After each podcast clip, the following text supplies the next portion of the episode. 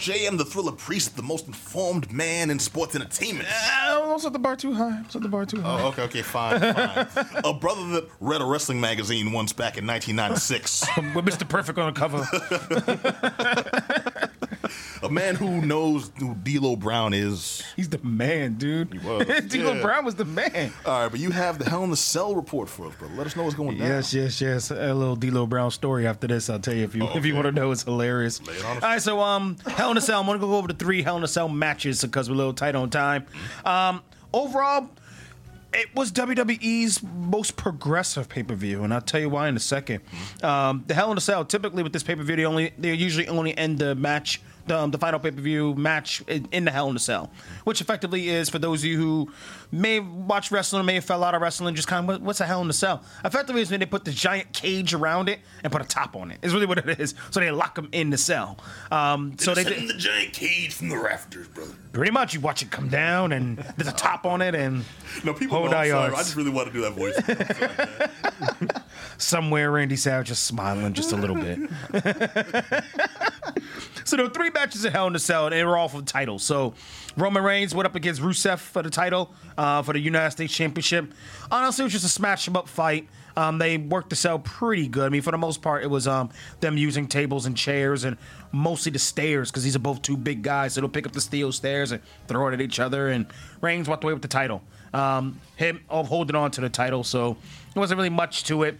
Just 2 big guys fighting, and that's really about it. Don't look for big spots or anything for that. Well, it sounds a little blasé, though. They were giving Reigns a big push at the start of this year. What happened to that? I mean, the big push was forced. The people didn't want to see it because it was crystal clear they were giving him the push because he's a big guy. That's it. Big guy who looked like a wrestler. So the fans weren't buying it. Damn. They weren't buying it because he wasn't a believable character. The guy can't talk well.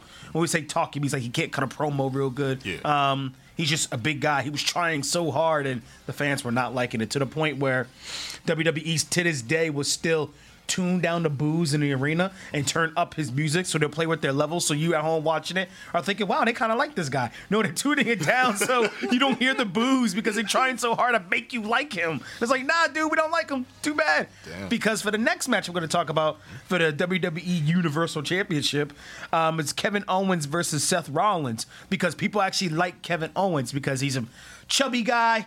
Necessarily call him out of shape, but he's a chubby guy who could move real well, who could wrestle, who could talk, who's been in the game for 17, 18 years on independent circuit. I mean, people were following this guy, but he's wrestling in the gym. You know what I mean? High school gym, National Guard armories, you know. People remember him from there, and they see him on the big stage. People love him. So it's kind of like, why do they love this guy, but not this guy we want them to love? And Vince, being a 70-year-old guy, he wants you to love what he loves. You better love it. So he's going to try to force you into liking it. So it was kind of weird with this particular match. I would say it was the best Hell in a Cell match on the entire card.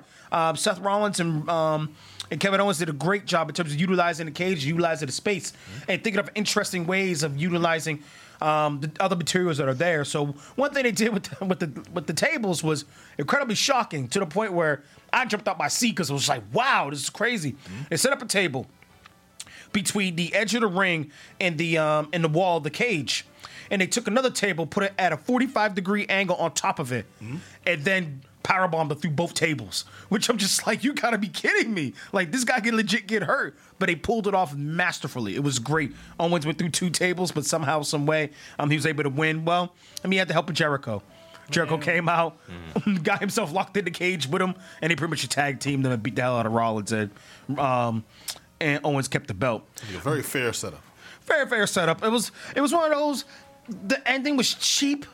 So it sucked for Owens in that regard, because we need to make sure Owens is established as the guy. So to have his boy come in and help him, it kind of cheapens it a little bit, especially because it was such a good match, because these 2 guys have been fighting since Ring of Honor days, Rollins and Owens, when it was Kevin Steen and Tyler Black, when they were going at it back in Ring of Honor days, and once again, the National Guard armories and freaking high school gyms, you know. So for them to do it on this big stage was a great match to watch. Well, but like I said, the ending kind of cheaped it. That's why I'm surprised, man. It seems like Vince's style to write in the actual playbook there that, okay, once he's locked in the cage with you, there's no escape, and then he turns on his boy, you know? You figure so. I was hoping for a turn to happen. I was hoping for Jericho to turn on him, but I guess I'm going to stretch that out a little bit. Okay, cool. You take that? So I'm not alone in that. Nah, I think most fans are expecting this turn to happen between these 2, but I think it's going to take a little time for it to happen.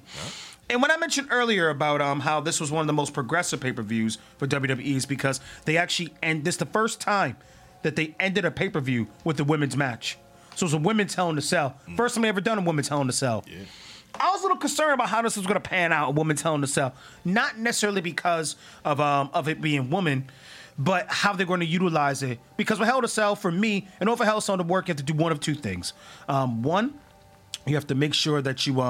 they show color, which is bleed, or they have to do high spots like go through tables and all that. It's still sexist, but they're not going to let the women have their heads busted open, bleeding everywhere. They're not going to let it happen. So they got to figure out how to do high spots in terms of doing power bombs through tables and all that. And they tried it, and they did it before the match started. So they had a little pre-match scuffle on the outside where Charlotte Flair went up against Sasha Banks, who's the champion, and Charlotte Flair powerbombed her through a table, through the announcer's table. And if y'all watch pro wrestling, those announcer tables are not easy to break. No. So Sasha Banks is roughly probably like 100 pounds soaking wet. So when she powerbombed her to the table, she slammed into it, and then the table broke. So you know she was in tremendous amount of pain. It was like, oh my God, I felt for the woman. I mean, okay, I don't mean, I'm not cheering on her getting hurt. But it's like word that they actually didn't take a cheap shot there. Yeah. But the problem is it set up a bad start to the match because then they did a whole, we got to stretch her, we got to take her out and put her on the stretcher. Yeah. Then they said, she can't give up the bell, and she did the whole dramatic ripping off the neck brace and running back to the ring so she doesn't have to forfeit the belt. It's just like, it slowed down momentum. She's coming back and swinging her severed leg at her, you know. It really slowed down the momentum of the match, and I felt it was because behind the scenes, Vince McMahon did not want this to be the final match. Mm. He did not want the women to close out the show.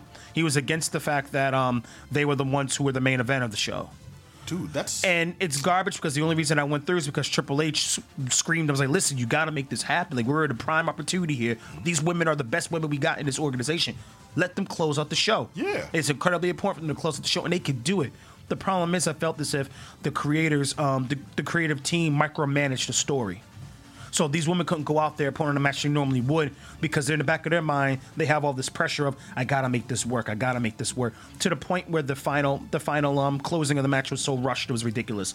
To the point where Charlotte tried so desperately to throw Sasha through a table, but the table wouldn't break because Sasha was so light that she just slid across the table. Literally, she tried to fling her to the table, and she just skidded across the table twice.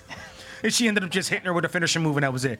And it's just one of those sort of things where it's like, if you gave them the creative freedom to be able to do what they want to do, they could have figured it out. They could have done a number of things with tables and chairs. Like Charlotte had her in the figure eight, and Sasha's, trying to make sure she can't tap, so she reaches for the chair, and she just smacking her with the chair while she's in a figure four leg lock. And it was just like, that was pretty cool that she was able to reach and smack her with the chair. And it's very rare you see a woman smacking another woman with a chair. So they brought all these other elements there. I just felt that it could have been much better utilized if you gave them creative control and not have an old guy who's 70 years old who doesn't really want to be the main event anyway calling all the shots from the back. Yeah, dude, I feel like he's the Ike Perlmutter of sports entertainment. That what? The Ike Perlmutter of sports entertainment. He's the Marvel dude that made no blacks, no women featured in my page. Yeah, Vince is just in there. We can't have women actually doing stuff. Don't get me wrong. I got nothing but love for Vince, but he's a product of his time. Yeah, is what it is. And if it was up to him, all women's matches would be accentuated with the Benny Hill music. All right, so let's not give him too much. So overall, great pay per view as a whole. It was very monumental for them to even have women close up the show. In the Hell in a Cell. My fear is that because it's so micromanaged and there is some criticism on the way it closed out, that is, it gives an excuse for it not to happen again. I hope that's not the case, though. I hope not, too, man. So all in all, this was a good pay-per-view. Hold on. Watch it. Get the network. $9.99. Help my stock increase. Let's go. All right. Thanks, brother.